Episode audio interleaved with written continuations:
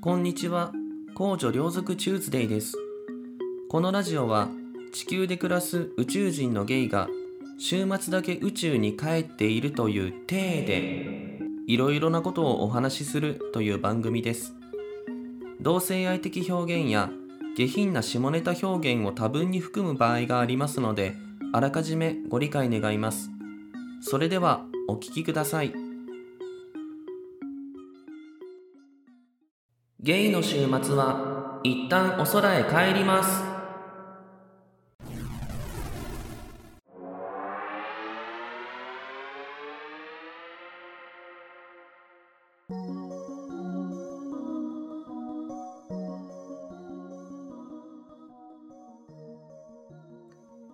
はい。皆様こんにちは。公女両族チューズデイです。本日は第46回目の配信となります。よろしくお願いします。はい、本日も、えー宇宙船から皆様にお話ししておりますよ。えっとですね、最近、あのね、地球の仮住まいで、ものすごく虫が出るんですよ。虫、そう。まあ具体的に言うと、ゴキブリとか、あと小バエなんかがやたらとたかってるんですね。なんでかなと思って、まあなんでかなって別に不思議があるあれもないんですけど、まあおそらく生ゴミとかだと思うんです。まあ僕一人暮らしでさ、生ゴミが出た時に、あの、一応生ゴミのさ、ほら、えっと、ゴミ箱があってそこに入れるんですよ。入れるんだけど、一回のさ、ゴミだとさ、なんて、量が少ないから、それをすぐに捨てようってならなくて、その、ゴミ箱の蓋をかぶせてさ、また置いておくんですよ。でも多分それがちょっと空いてたりとかするんだろうねと思って。うん、なんか嫌な、なんかさ、その、もったいないなって思っちゃうんですね。あの、すぐに、いっぱいじゃないのにさ、生ゴミを捨てるのが。うん、だから多分それで、あの、湧いてきてるんだと思うんですけど、あの、あとその排水口とかか、排水口のところもさ、あの、なんだろう、何回かに1回は洗うようにしてるけど、そんな毎回毎回、あの、排水口のところに溜まった食べ物とかを洗わないから、多分それで湧い、あの、虫が湧くっていうのもあると思うんですけど、最近本当に異様なぐらい湧いてて、ここ3日間ぐらいで、7匹、あの殺しました。あの、ゴキブリちゃんを。結構大きいやつ、3、3セン、3、4センチぐらいの、大きいの殺しましてね。うん。いや、まあちょっと異常かもしれないですね。これだってゴキブリ本当に苦手な人からしたら、うちの家にはね、一生住めないと思う。うん、本当に無理な人いるじゃないですか。うん、僕もね、好きじゃないですよ、ゴキブリは。好きじゃないけど、まあなんか、ななんて言ったら、そんなに怖がりもしないので、まあ怖いとは思わないので、あのやってんですけど、やっぱりそろそろ何か対策しないといけないなって、最近思ってるんですね。ちなみにね、殺すときはね、あの、ハエたたきハエたたきってある、あるでしょ？あの、長いプラスチック製の棒の先にさ、こう、平べったい、何？スコップ状の、なんか平べったいペラペラのがついてて、それでバシンって叩くやつ。あれで仕留めてるんですね、僕、あの、ゴキブリを。そう、まあ結構慣れたもんで、あれがないときはね、あれ、あの、ティッシュ箱、ティッシュ箱の裏でバンってやったりします。うん。でも、あの、裏に内臓とかついちゃうから、あの、結構綺麗に拭いて、その後、なんつうの、アルコールかけたりとかしなきゃいけないんですけど、そう、あれでやってるんだけどさ、いや、なんかやっぱり、あの、なんか使わなきゃいけないんだなと思って、薬とか。僕そういうのね、あんまり好きじゃなくてやってないんですよ。あるじゃないですか。なんかこう、ゴキブリを取るやつとかさ。あの、置いとくとさ、あの、ゴキブリがそれを、なんか、毒の餌みたいなのをさ、わざと置いといてトラップ仕掛けて、で、それをゴキブリが、こう、加えて自分の巣に帰っていくと、その巣ごと全滅するみたいな。毒だから。あれって本当なのかなと思って。なんかおすすめの商品があったら、教えていただきたいです。うん。本当にね、あの、ゴキブリ苦手な人はね、うちにはね、一日も住めないと思う。あの、夜寝るときとか、なんて言ったらいいんですか？あの、台所だけじゃなくて、あの、今とかにも、まあ、いたりとか、自分が寝る部屋とかにもいたりするんですけど、夜寝るときとか、こう、電気消すでしょ？で、消してさ、あ寝ようかなと思ったときに、あの、音がしますもんね。あの子たち、ゴキちゃんたちが歩いている音がカサカサカサってすんの。そう。でもめんどくさいから僕そのまま、まあいいやと思って寝ちゃうんだけど、同じ部屋の中で。多分考えられないんだと思う。あの、本当に苦手な人からしたら。多分気が気じゃないでしょ、そんなの。でもなんかね、意外と平気なんですよ。平気なんだけど、やっぱり良くないなと思って。これだってお客さんが来た時にさ、もしそんなのいっぱい出てきたらさ、うん、もうなんかすごい恥ずかしいからね。だからおすすめの商品があったら教えていただきたい。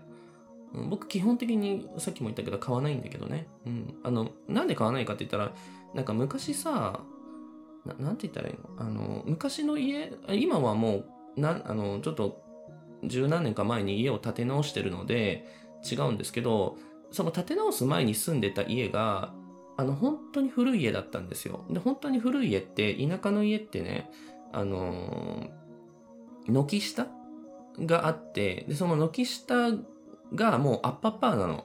あの、なんて言ったらいいんだろうな。こう、段差があってさ、と特にあの台所とかに段差があるわけ。うん。で、そのちょあの調理場というかさ、あの流し台のところとかに段差があるので、軒下があるから、その軒下はさ、もう、なんつうの、何も閉じてないから、あの、もうすっかすかで、もう外と繋がってるわけね。で、その、そで、台所じゃん、しかも。だから食べ物の残りとかもあるわけだから、そこからすごい虫が入ってきてたりとかしたわけですよ、昔なんて。本当に。で、あの、親がね、その時は、あの、ゴキブリホイホイをこう置いてたの。で、置いてて、で、まあ、そこそこ捕まってたね。確かに。捕まって、あの、中身見るとさ、うわっ、と思っていたんだけど、なんかね、あの、捕まってほしくないものもさ、時々捕まっちゃうわけよ。うん。あの、中身見るとさ、何？あの、ネズミがいたの？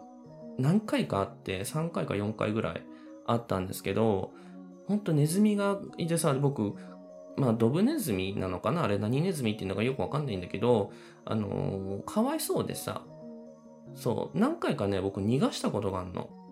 そう、でもね、その、親はそれをすぐ見つけるとさ、子供の時ですよ。見つけるとすぐに、あ、ネズミがかかっとるって言ってさ、もうそのままそのゴキブリホイホイにかかったネズミをさ、くしゃってこう、すごいよね。あの、中にネズミがいるのにさ、それをゴキブリホイホイの上からギュッてこう、押してさ、うん、押して、で、そのまま、なんか生ゴミの袋にバンってもう入れたりとかしてたから、うわっと思ってさ。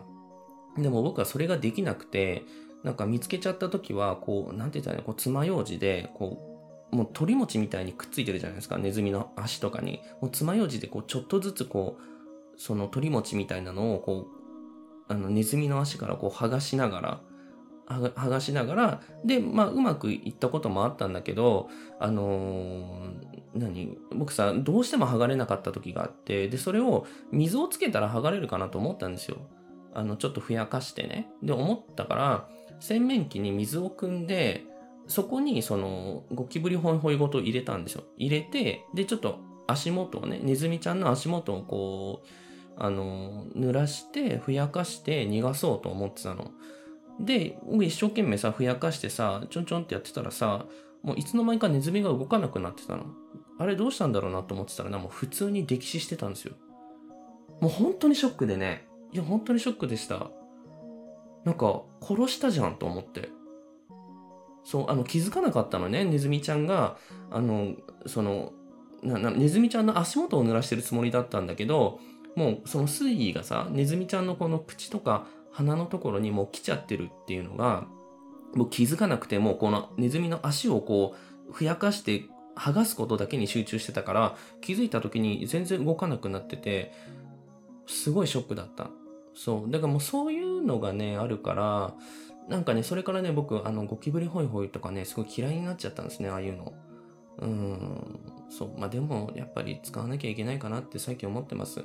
うん。あとね、一回すごいでっかいネズミが捕まった、あの、ハムスターの大人のハムスターよりも大きいようなネズミが捕まった時はね、あの、なんだっけ、棒状のカラムーチョあるじゃないですか、スティック状の。あのあの子がその逃げるまで結構大きかったから、あの、なんとか自力で逃げれそうだったの。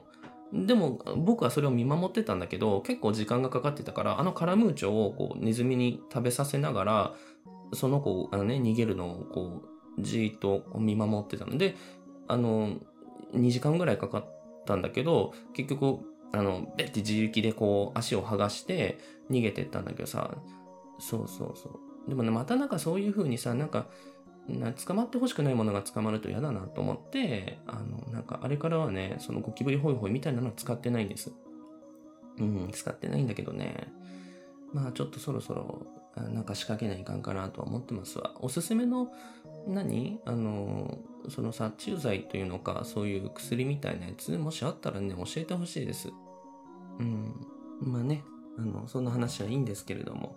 えっと、えー、今日はお便りをいただいておりますのでお読みしたいと思います。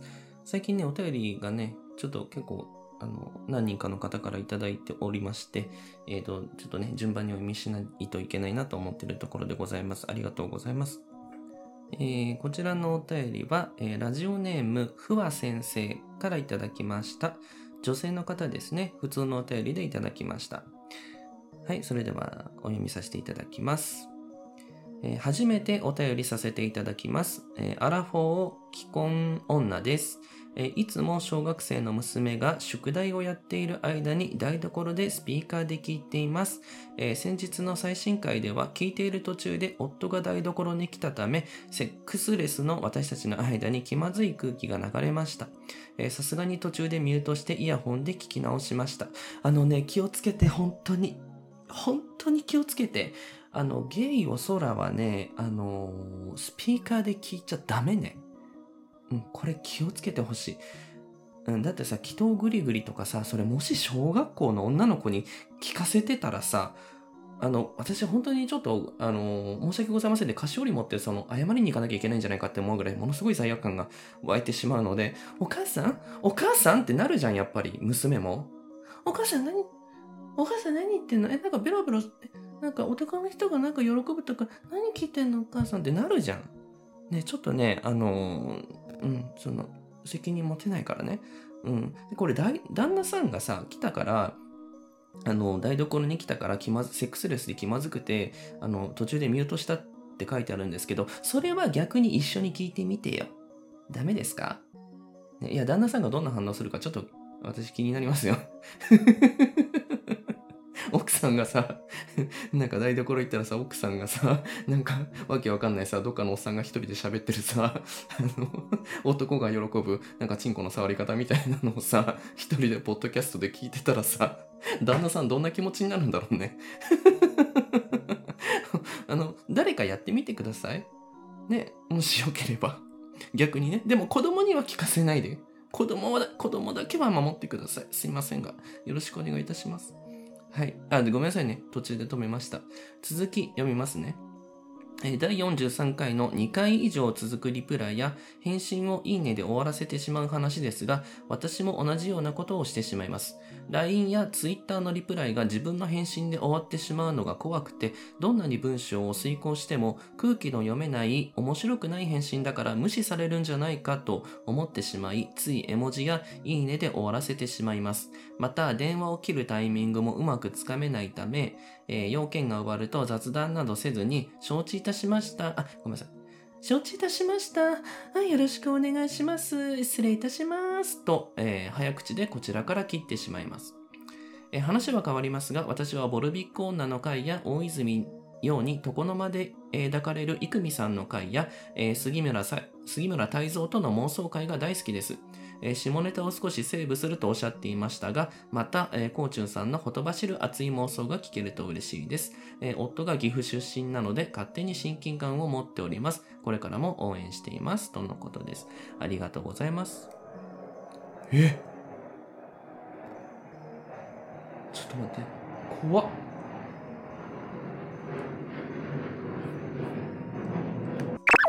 ごめんなさい、皆さん。今ね、真横、ものすごいあの勢いで彗星が、こう、宇宙船の横をね、彗星があの通り過ぎてったもんだから、ちょっと怖かったです。すいませんね。大きな音が今響いてましたけれども。そうですか。ふわ先生、ありがとうございます。ふわ先生、あれかな？ツイッターでもちょくちょく、あの、感想をくださっている方でしょうか本当にありがとうございます。ね。うん、おへん、あの、お便りまで書いていただいて。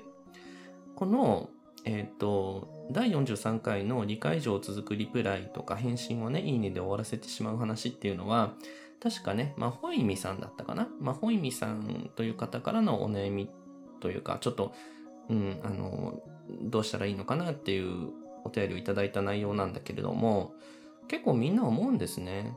LINE とか Twitter のリプライを、なんか自分の返信で終わらせちゃうと、相手がなんか、なんつうんだろう。な、何？あい、あ、これつまんなかったから相手から返信来なかったんだっていう不安に駆られてしまう。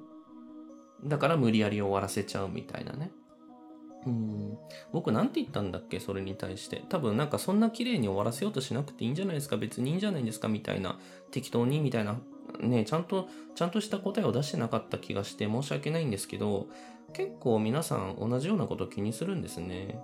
うん。これは僕もわかるんですけどね。確かに。わかるんですけど、そうか。でもさ、あの、どうなんだろう。ふわ先生、これ、あのー、あ、まほいみさんもそうなんだけど、それを考えると、こうやってお便りを送ってくださるってものすごくありがたいことだね。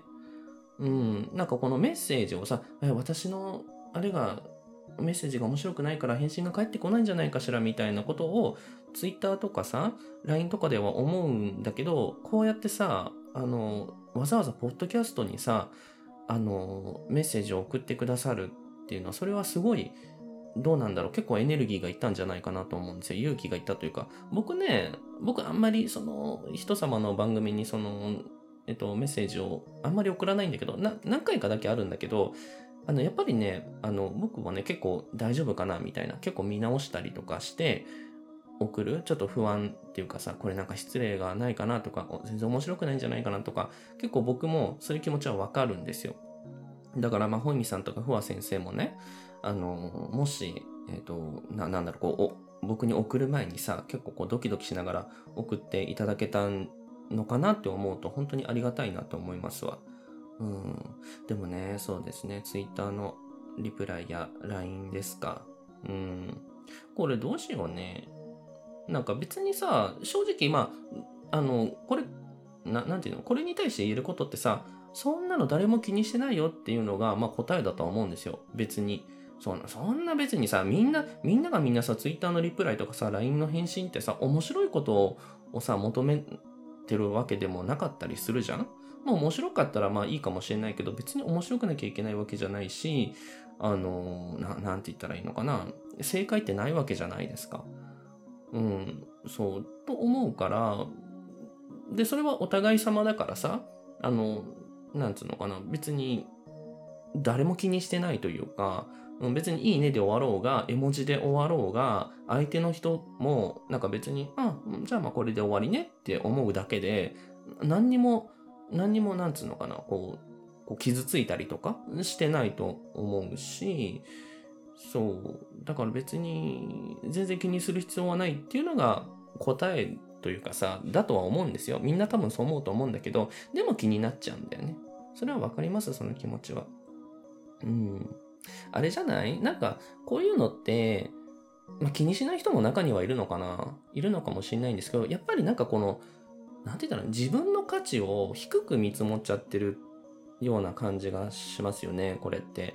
なんか、LINE か Twitter とかでリプをし合えるとか、LINE をしメッセージをし合える中っていうのは、別に仕事とかでもなく、もしプライベートとかね、なんか本当に SNS 上のつながり、お友達とかだったりとかする場合ってさ、別に対等じゃないですか。別にどっちが上でもどっちが下でもないわけじゃないですか。そう。だから、その、あ、だからこの、ポッドキャストのお便りだってそうですよ。別に、な、なんて言ったらいいんだろう。僕がお便りをもらってる側だからといって僕の方が偉いわけでも上なわけでも何でもないわけで、そう、対等な関係なわけですよ。そう。だから、なんかそれを意識すればいい、意識すればいいっていうか、うん、その対等じゃないってなぜかこう自分を下げちゃってるっていうのは多分原因なのかなって思うんですよね。僕もそういうこと結構、そういう傾向あるんですけど、なんかこう頭の中にイメージしてさ、こう LINE とか Twitter の相手側、相手側と自分自身がこう天秤の中に、天秤があるとしてね、イメージして、あの、その天秤の左側に相手がいて、右側に自分がいて、ってなった時に多分相手の方が重量が重くて自分の方が軽い。うん、だからなんかその、ななんつうの、あの、軽いというか自分の価値をこう、軽く見積もってるというか、自分の価値を下げて見積もっている状態だと思うんですね。なんとなくイメージ的に。うん、だからそれを、あの、こう、リプライとか送る前にさ、そのイメージをこう、なんつうの、こう、天品が傾いてるのをさ、こう、キュキュキュッとこう、頭の中でイメージして、こう、右も左も、相手も自分も同じ、あの、同じなんだっていうね。別にどっちが上でもどっちが下でもない同じ価値なんだっていう、あの、ところにいるっていうのを意識して、こう、イメージしてから送るといいと思います。なんかい、うん、本当それだけのことでもバカみたいって思うかもしれないけど、そういうイメージを抱くだけでも結構ね、変わると思いますよ。その瞬間は心が楽になったりすると思うので、うん、ぜひそうしてください。うん、そうしてくださいというか、まあお試しください。イメージをね、ちょっと自分の頭で、え、あの、してみる。うん、そしたらね、その無理に終わらせようとか思わなくて良くなると思う。うんあとさ、なんか、電話を受けるタイミングがつかめないっていうのも、これもすごくよくわかりますね。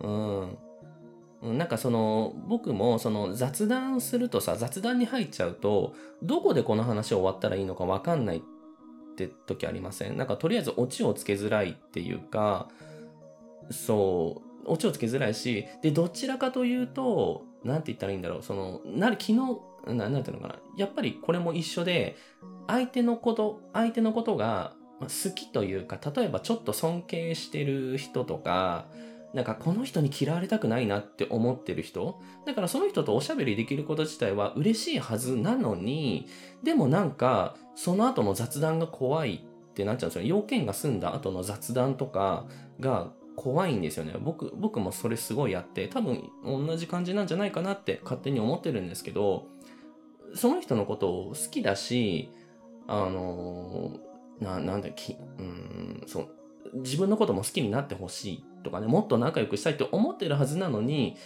あの、なんかその雑談とかをするのがちょっと怖いんですよね。苦しくて。なんか自分の話術とかさ、あの、とかじゃあ、その人を楽しませられないんじゃないかとか、話していくうちにボロが出るんじゃないかと、あ、こいつつまんねえなって思われるんじゃないかっていうので、僕も同じ、ありますよ。このあ、承知しました。あ、失礼しますって、あの、もうちょっと、こう、なんつうの、必要なことだけで雑談せずに、こう、あの、もうさよならって、あの、通話を切ろうとすることはね、僕もね、結構やっちゃうんですよ。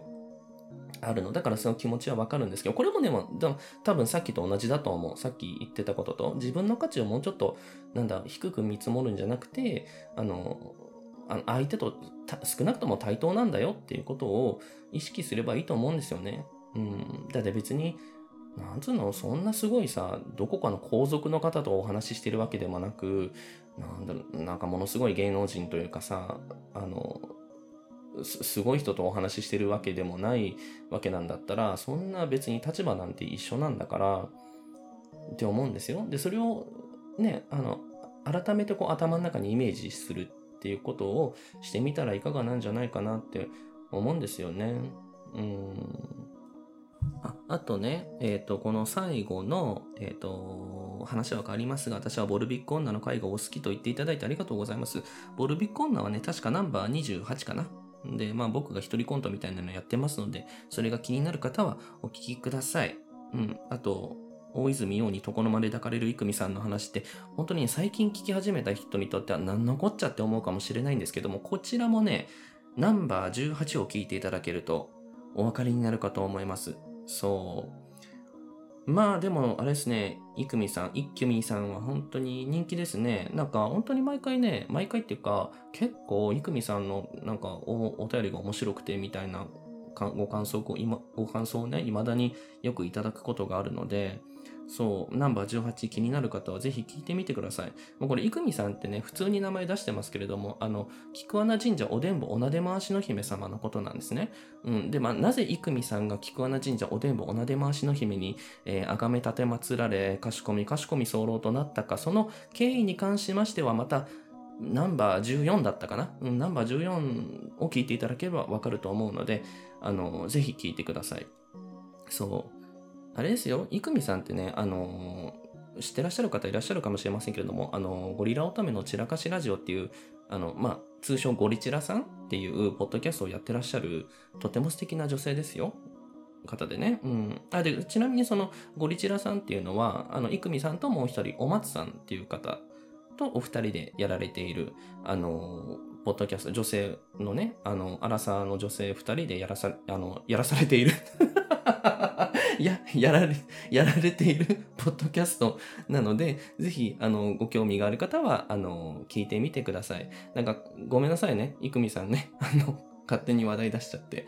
うん、そう、あ、ちょっと前から気になってたんですけど、ゴリチラの、あの、お松さん？お松さんって、すごいクールビューティーのイメージがあって、じゃあこれ悪口とかじゃないですよ。クールビューティーってことを言いたいんですよ。すごいコントロールされてるっていうか、仕事できそうだなっていうイメージ。動じなさそうっていうか、あの、ほら、今さ、夏じゃないですか。で、階段とか怖い話とかよくあると思うけど、例えばさ、その、呪音のさ、かや子がさ、こう、あーとか言いながら、こう、階段の上からさ、こう、わーって降りてきたとしてもさ、お松さんだったらさ、なんか、めっちゃ怖いじゃん。とか言ってさ、なんかそのまま、かや子の横をまたいで素通りして階段登っていきそう。これ悪口？いや、悪口じゃないですよ。はい。そう。で、いくみさんは、あの、お松さんとはちょっと違って、ちょっと賑やかし担当っていうか、こう賑やかし担当っていう言い方もすごい失礼かな。ごめんなさい、本当に。いや、すごくあの好きなので、ゴルチラさん。うん、最近も、あの、なんだっけ、なんかね、加納姉妹の不良、加納姉妹の真似をして、あの、お便りに答えてらっしゃる回とか、あとお互いのことをこう、何、占い師、占い師になって、お互いを占うみたいな体でお話しされてる回とかすごく面白かったので、ぜひ聞いてみてください。はい、ありがとうございます。そうですね。うんと、あ、杉村太蔵との妄想会が大好きです。本当ですか？これもね、確かナンバー18で、その、いくみさんのお便りと一緒にの回でしたお話なんですけど、そうだね、忘れてましたね。私この妄想をしたことをね。うんとね、内容としましては、えっ、と、あれなんですよ。まあ、僕がね、とバーテンダーとしてとあるバーに勤めていて、えー、で、そのバーに、まあ、泰造さんが、のんけの泰造さんが、杉村泰造みたいな見た目ののんけがやってきて、で、まあちょっといろいろね、あの、まあ一悶着があったわけですよ。そう。うちのバーの常連になっていた泰造、のんけですよ、泰造はね。で、のんけなんだけど、そののんけの泰造に運悪く僕が、まあ、雪吊りの男とこうホテルに入っていくのを街で見られてしまったわけです。で、見られてしまって、で、あれどういうことみたいになって、あ、で、実はゲイなんですっていうカミングアウトを泰造にして、僕はね、で、まあちょっとそっから、ああ、もうダメなのかなって、もう切られたのかなって思ってたら、泰造がおもむろに、え、じゃあ俺とはしてくれないの？俺とはダメなの？って言ったところで、確か前回ね、to be continued になったんですよ。そう。で、こっからの妄想をどうしましょうか？今しますか？これ。これ。ねえ。うん、でもさ、一番最初にさ、どうでもいいゴキブリの話とかしてたから、もう時間がね、迫ってきてるんです。まあ、いっか、でも。うん。じゃあ、えっと、まあ、途中からになるけど、うんとね、どうしようかな。そうで、まあ、そう、泰造が、あの、じゃあ俺とはダメなの？って言ったところからね、始まり、あの、再開します。ちょっとよくわかんない方は前回、前回じゃない、ナンバー18を聞いてください。うん。で、それに対して僕は、え、ど、どういうことですか？って聞くのね、泰造に。で、それに対して、まあ、泰造は、いや、だからさ、って、あれでしょ？体だけの関係なんでしょ？って。じゃあ俺とはできるの？って言うわけですよ。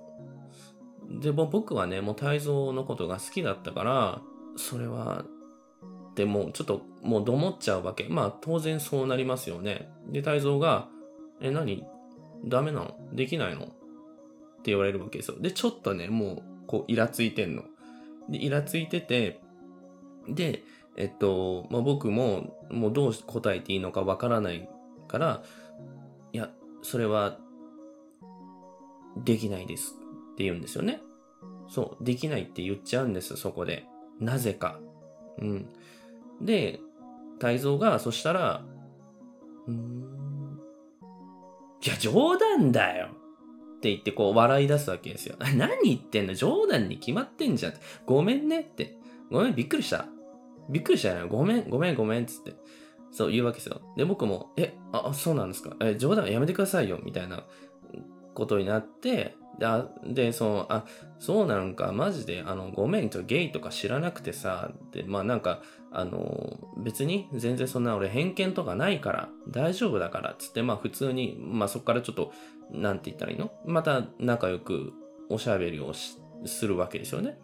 で、あっておしゃべりして、で、まあ、泰造も、あの、気分よく飲んで、結構酔っ払、酔っ払ってきて、で、まあ僕もいつものようにね、あの業務をこなしていて、で、そしておでんぶをなで回しの姫はまた別の男のおでんぶを隅っこですっごい見てるわけ。そう。これもね、あの、前回の前ナンバー18聞いてください。あの、おでんぶおなで回しの姫さんは、あの、うちのバーの、あの、常連なんです。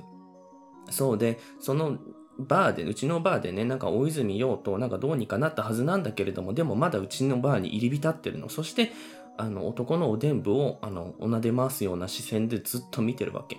あおでんぶおなで、おなで回しの姫はまだやってんのか、あいつって思いながら、僕はこう、あの、カクテルをなんかこう振って、で、泰造の相手をしてる。で、まあこう、結構時間が過ぎていって、でも、泰造はもう結構飲みすぎちゃって、えっ、ー、と、こう、突っ伏しちゃうんですよね、カウンターに。で、突っ伏しちゃって、もう寝ちゃってるんですよ。で、わ、え？ちょ、ちょっと、太蔵さん大丈夫ですか？って僕は声をかけるんだけど、ああ、大丈夫っつって。そう、もう、あの、全然大丈夫じゃないんだけど、ああ、もう大丈夫大丈夫みたいになってるわけですよ。で、もうその日の営業が終わる時間までもう太蔵ずっとそこにいて、で、なんか、え、僕もどうしようかな、困ったな、みたいな感じになるわけですよね。そうそう。で、なっちゃって、で、まあ、あのー、もう、時間も時間だからもう、もう、で、お客さんももういなくなっちゃったから僕は早めにこう店を閉めるわけです。店を閉めて、で、もう退場、退場じゃない、退場が潰れちゃってるから、あの、こう、僕がこう担いで、こうちょっと退場をね、とりあえず駅ぐらいまでは、こう送っていかなきゃと思って、ちょっと解放して、お水とか買ってちょ、大丈夫ですかって声をかけながら、こう、退場をね、こう、肩を、こう、あのーおぶりながら、あの、道を歩いてたんですよ。そう。まあでもそれは僕が嬉しかったのね。そういうことができるっていう泰造のことが好きだからさ。そう。ちょっといいな、嬉しいなって思いながら、そう面倒を見ながら、こう、夜道をね、帰り、歩いてたわけですよ。で、で、そしたら、あの、まあ、その、ふとね、あるところで、こう、泰造がガッと立ち止まったわけですよ。立ち止まって、大丈夫っつって。大丈夫だからもう、って言うわけ。で、僕は、え、本当に大丈夫ですかって。大丈夫、うん。一人で帰れるからって言うんですよね。で、言い張るんだけど、いやでも心配だから、いや大丈夫ですよ。僕、せめて駅までは一緒に行けますよって言ったんだけど、いや大丈夫。いや、そこにホテルあるからって。俺もうここに泊まってくって言うんですよね。で、ラブホなんですよ、それが。ラブホテルがあって、いやもここにもう一人で入って泊まっていくからいいって言って、え？って言って、いや、そ、まあ、そうするんなら別にいいんですけど、って言ったら、こう、泰造が、あ、何？あ、何？相手してくれちゃうわけ？みたいな。二人でホテル入る？って言ってくるわけですよ。で、僕が、何言ってんですか？もうまた冗談やめてください。もうしませんよ、そんなことって。あの、僕はもう帰ります。本当に大丈夫なんですねって言ったら、泰造がガッてこう、僕のことを掴むわけですよ。掴んで、本当に俺じゃダメなのかよ。って言うんですよね。すごい近くで。で、僕は、いや、ちょっと待って、もう酔っ払いすぎですよ。もう、ダメですよ。もう何してるんですかって言うんだけど、泰造が、今度は冗談で言ってんじゃねえんだよ。本当にダメなのかって言ってくるわけですよ。で、僕はそれに対してなぜか急に怒りが湧いてきて、ば、バカに、バカにしないでくださいってこう、こう突き飛ばすの、泰造。バカにしないでくださいって言ったらもう泰造がもう、ふらふらっつってこう、こう、汁餅ついちゃって、ペターンってこう、地面にこう、あの、た倒れちゃったっていうか、うつくまっちゃったですね。尻餅ついちゃった。で、僕が、あ、しまったと思って、あ、すいません、ちょっとつい、あの、カッとなって、えっと、押しちゃい、あの、押しちゃいましたって言って、で、泰造をまたこう担ごうとするんだけど、そしたら泰造が僕のこう、腕を掴んで、こう、ぐいっと引き寄せて、キスをしてきたんです。僕に。うんってなったんだけど、もうこう、なんだろう、最初はこう、びっくりしてこう、なんですか、引き剥がそうとしたんだけど、でも、こう、なん、なんつうの、こう、がっちりホールドされてて、で、僕も、それでもう、そのまま受け入れるみたいな感じでキスをしてしまったわけです。まあ、5秒か10秒の間ぐらい。で、まあ、泰造は、あの、腕をこう、腕の力を緩めて、行くぞって言って、僕をホテルの中に連れて行ったわけです。入れ、連れて行って これこれ聞いてる人さ、分かってますよ？恥ずかしいでしょ？共感性周知ってやつ？存分に味わいな？あんたたちは。僕ね、そのね、45倍恥ずかしいから。今これで一人で喋ってる夜中にこんなこと。で、僕は、連れて行かれてで、あの、ね、えっと、ホテルの部屋に、連れて行かれたわけです。で、まあ、その、ホテルのベッドの上で、まあ、二人でこう、抱きしめ合って、で、まあ、あの、抱きしめ合っていたんだけれども、ふっとこう、体造の動きが止まって、で、あれ？みたいな風になって、で、どうしたのかなって見ると、もう体造寝ちゃってるわけです。もう、寝ちゃったのね。で、僕は、あ、寝ちゃったと思いながらも、ちょっと安心するんです、それで。ん、あ、で、あ、寝ちゃったんだと思って安心して、で、僕はこう、なんつうの、その泰造とこう、まあ、一応抱き合っているから、てか杉村太蔵さん本当ごめんなさい、こんなこと言ってて。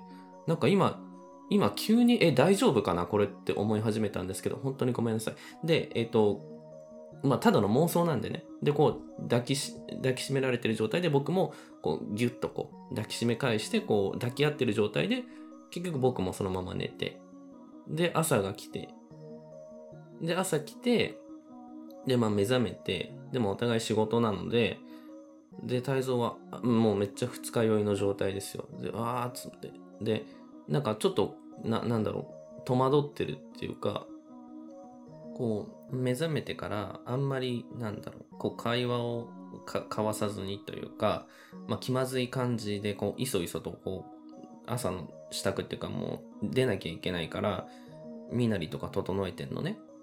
で、まあ、それを泰造がやってる時に、こう、ポロッと、こう、あの、まあ、財布か定期入れかわかんないけど、何かから、こう、ポロってなんか落ちたわけ。で、僕がそれを拾ったら、それは、あの、結婚指輪だったんです。指輪。で、僕はそれを拾って、泰造に落ちましたよって渡すんだけど、その時に、結婚してるんですかって言うわけです。聞くの、泰造に。そしたら泰造が、あ、あえっと、っていうの。で、まあ僕は何かを察して、まあいや、もうとりあえず出ましょう。時間ないみたいだしって言って。で、出るわけです。で、そしたら、その部屋を出たところで、そのホテルの人に呼び止められるんですね。あ、すいません、お客様って言われて。あの、申し訳ないです。ちょっと昨日入室する前にお声掛けするべきだったんですけれども、あの、本来うちは、あの、男性同士のご利用はお断りさせていただいてるんです。ですので、次回からは、あの、男性同士のご利用はお控え願いますでしょうかって言われちゃうんですよ。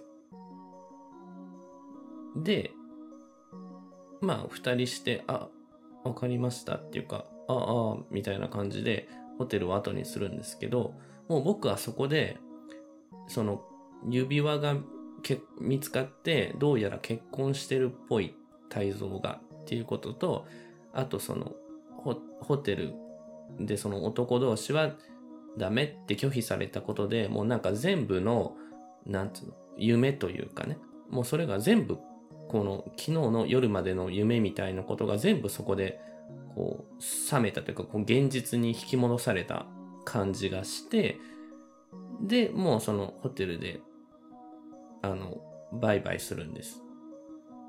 で泰造はまだなんか俺僕に何か声をかけたげにしてるんだけど僕はもうそれも振り切ってもうあのバッとこうあの泰造とは逆の方向にこう急いでいなくなるそしてなぜかここで降りしきる突然の雨。はい、突然の雨の中を僕は、あの、水しぶきを上げながら、ただひたすらに何かに向かって走り、走り抜けるわけですよ。うん、もう、もうこう、後ろを見ない。もう、もう全部もうずぶ濡れになってぐしゃぐしゃになってこう、もうその中をこう走り抜けていくわけ。そうそうそうそう。で、途中でなぜか転ぶ。うん、これ大事ね。で、途中でなぜか転んで、ってなんか金魚妻みたいなことしてるの。で、あの、体造から、で、そこになぜか体造から着信が入った。着信が入ったんだけど、僕はそれを、あの、電源を切って、あの、着信拒否して、で、もう体造の番号も着信拒否した。はい、to be continued. どうですか？